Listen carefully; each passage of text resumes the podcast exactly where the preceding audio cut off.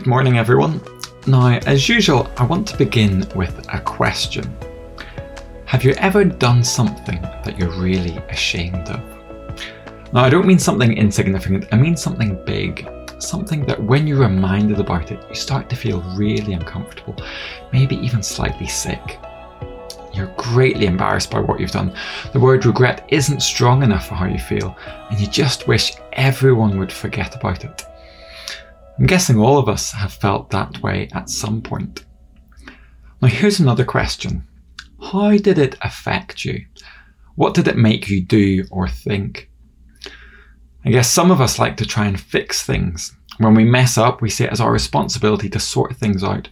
We need to make amends. But that doesn't always work. Sure, it doesn't. Sometimes we can make things worse. Others of us will get angry, will blame others, or expect others to fix the problem. We've probably done both these things at different times. Now, what about forgiveness? Have we ever asked for it? That's a hard thing to do, isn't it? Sometimes we can't forgive ourselves for what we've done. Maybe we've hurt someone greatly. Maybe a decision we've made has caused great suffering. Maybe we've made a really bad mistake. We view what we've done as unforgivable. We decide we're not worthy of forgiveness. Sometimes it's our pride that stops us from asking for, for forgiveness. We don't want to need forgiveness. So we try to punish ourselves instead, but that never seems to work. So we go on punishing ourselves. Or maybe we can't accept what we've done. We just want to hide it, to bury it, to sweep it away. We try to ignore it, to pretend it never happened, but that doesn't work either. It still niggles at us. What if someone finds out? What if they discover what we've done or make the link? Guilt can eat away at us like terminal cancer. You see, all of us have done things that we hope others never find out about. Maybe we hope our family or our friends or even those at church never hear about it. And it's not good to carry these things around with us. There must be a better way. Well, King David, who we heard from a week and a half ago, thinks there is. As you may remember, like us, he is no stranger to making mistakes. And he wrote another psalm about his experiences, Psalm 32. I'm going to read it for us now. I'm going to read from the NIV, and if you'd like to follow along, why don't you hit pause on the recording and grab a Bible? So it's Psalm 32, and I'll read from the NIV. It's entitled Of David a maskil. Blessed is the one whose transgressions are forgiven, whose sins are covered. Blessed is the one whose sin the Lord does not count against them, and in whose spirit is no deceit. When I kept silent, my bones wasted away through my groaning all day long. For day and night your hand was heavy upon me, my strength was sapped as in the heat of summer. Then I acknowledged my sin to you and did not cover up my iniquity. I said, I will confess my transgressions to the Lord, and you forgave the guilt of my sin. Therefore, let all the faithful pray to you while you may be found. Surely the rising of the mighty waters will not reach them. You are my hiding place. You will protect me from trouble and surround me with songs of deliverance. I will instruct you and teach you in the way you should go. I will counsel you with my loving eye on you. Do not be like the horse or the mule, which have no understanding, but must be controlled by bit and bridle, or they will not come to you. Many are the woes of the wicked, but the Lord's unfailing love surrounds the one who trusts in him. Rejoice in the Lord and be glad, you righteous. Sing, all you who are upright in heart verses 1 and 2 again. Blessed is the one whose transgressions are forgiven, whose sins are covered. Blessed is the one whose sin the Lord does not count against them, and in whose spirit is no deceit. Now, this might sound obvious, but it is better to have our sins forgiven. You see, when our sins are forgiven, the Bible says we are blessed. Now, blessed is more than just being happy or joyful or lucky, it's deeper than that. Blessed means we have God's favour. God looks at us favourably, He delights in us.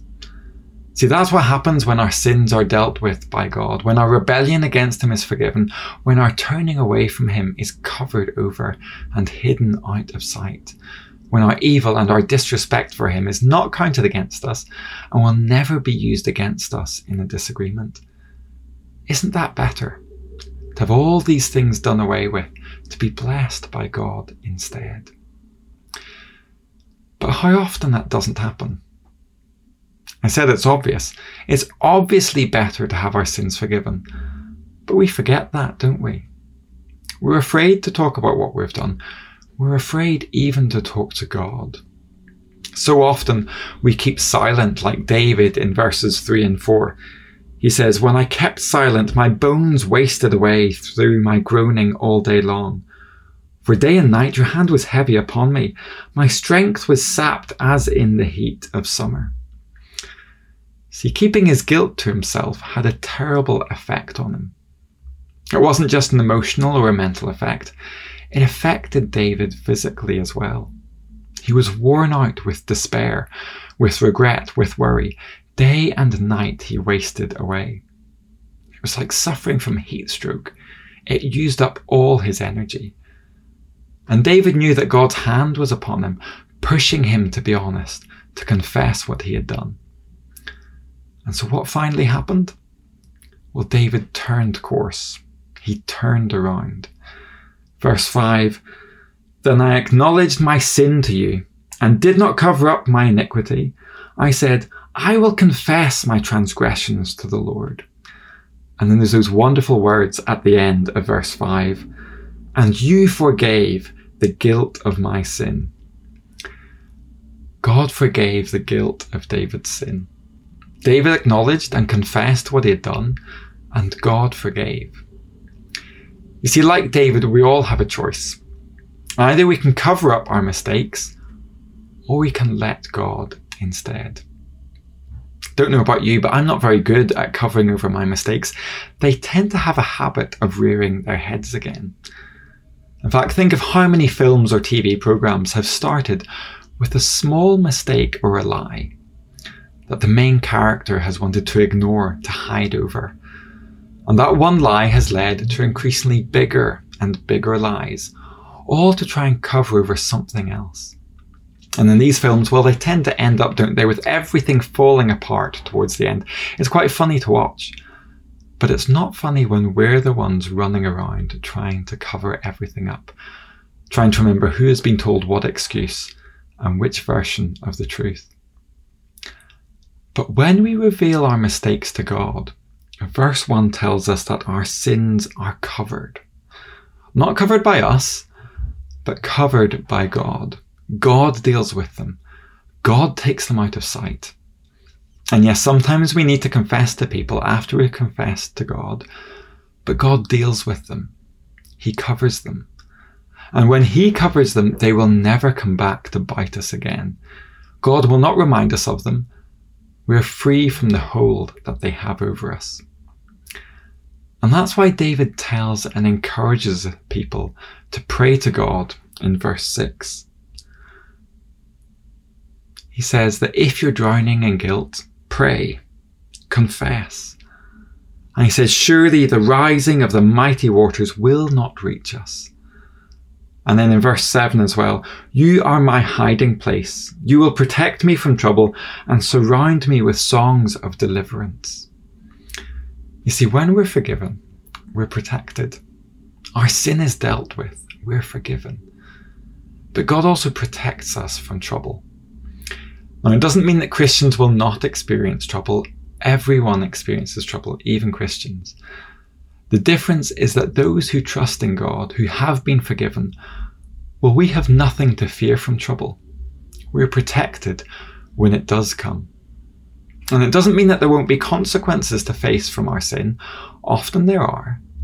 But the Lord will protect us and surround us as we walk in His way of truth. Verse 10 Many are the woes of the wicked but the Lord's unfailing love surrounds the one who trusts in him. You see, in the midst of trouble, God will protect us. He will deliver us. We'll have nothing to fear because of His unfailing love surrounding us. If we trust that His ways are better, well, then we're free to confess, knowing that we do not do it alone.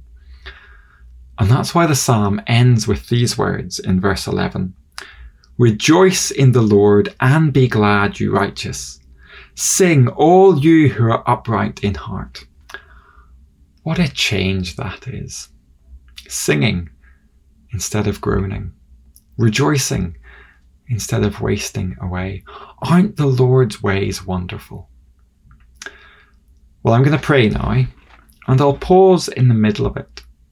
And if there's something that the Lord lays on your heart, why not spend a few moments being honest with God, doing business with God, confessing to Him, asking for His forgiveness? It'll probably be the best thing you do all day. So let's pray. Heavenly Father, we thank you that your word says that blessed are those whose transgressions are forgiven, whose sins are covered, whose sin you do not count against them. Father, you know how easy it is for us to try and be silent, to try and hide things from you. But Father, we know that that just leads to us wasting away, getting worn out with worry and regret. So, Father, as you lay things on our heart, as you remind us of things that we have done that we do regret, we pray that you would help us to confess them to you. Father, I'm going to uh, give a, a moment's pause now for everyone who is listening and praying with me to confess to you whatever is on their heart.